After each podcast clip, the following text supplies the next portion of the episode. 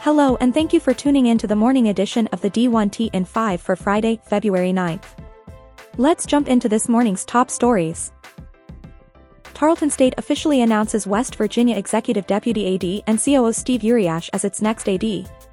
President James Hurley on the hire, I am excited about the innovative leadership, breadth of experience, and commitment to athletic and academic success that Steve Uryasz brings to our athletic department.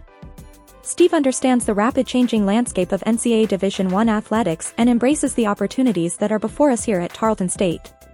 He's the perfect fit for our university, athletic department and our community. More from Stephenville as Tarleton State has received a $10 million gift from longtime benefactor Sam Pack.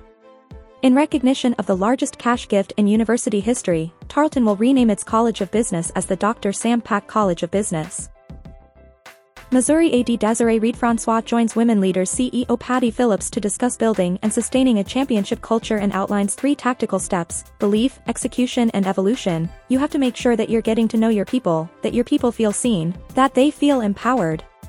When we first got to Mizzou, 74% of our staff felt that Mizzou stood for mediocrity. And we had to shift that, and that's through no fault of anyone's, it's just that there were a lot of changes and there was a lot of insecurity. Staff sizes were cut, and so I thought we've got to really build from within. Because you've got to win within first, and then you can spread it out. Reed-Francois also emphasizes the importance of belief when building a culture. You have to believe in the purpose. You've got to believe in the mission. Your team has to believe in you as the leader. They've got to believe in themselves that they can do it. And then they've got to believe in one another, and that's the first step in building that championship culture. On the importance of evolution, Reed-Francois explains, when you look at the factors that impact business, and make no mistake about it, we're CEOs of $150 million companies, you have to look at everything from technology, you've got to look at talent, you've got to look at economics, the geopolitical, your social. When you look at what's going on, our entire economic model is shifting. And so that's why I think as a leader you have to embrace the change. One of our core values is innovation, and you have to really really believe that because when there's massive change it also means there's massive opportunity so as leaders we need to seize that. Virginia Tech President Tim Sands and AD Whit Babcock both addressed the athletic department this week about the industry's uncertain future, and Sands in an interview with the Richmond Times-Dispatch's David Teel afterwards noted, no one can read the tea leaves that clearly, but I would trust Whit's judgment over anybody's. Babcock noted that it's interesting to be at a place 10 years.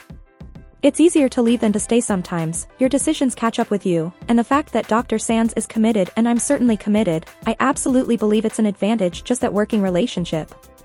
I also feel like it speaks to how challenging the jobs can be, where it's rare to have long tenures, especially with the president. Sands went on to note that during his first six or seven years in Blacksburg he was pretty happy that I didn't have to spend much time on athletics, and I could delegate it to Whit, and he would keep me informed. But that changed a few years ago, and so now it's almost a daily activity. It's always on our minds.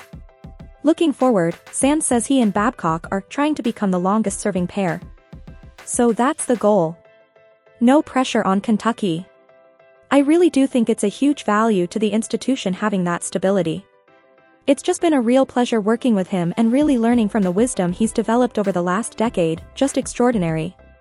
I feel like my position is a lot easier knowing that I have an AD who can set me straight and give me the real deal whenever I need it.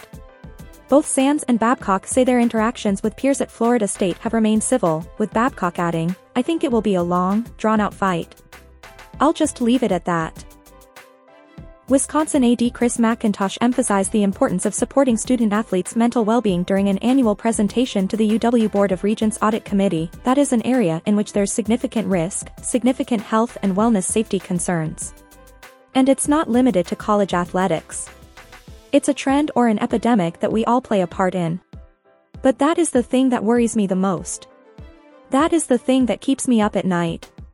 And that's the thing that we are prioritizing as an area of emphasis.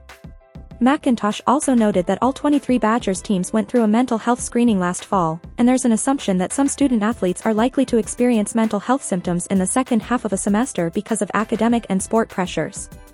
The athletic department also organized two suicide prevention trainings during the 2022-23 school year. There's just really a feeling of we're all in this together from a holistic campus perspective. And it's one that we'll continue to focus on. Thank you for tuning in to the morning edition of the D1T in 5 for Friday, February 9th. We'll see you back here this afternoon.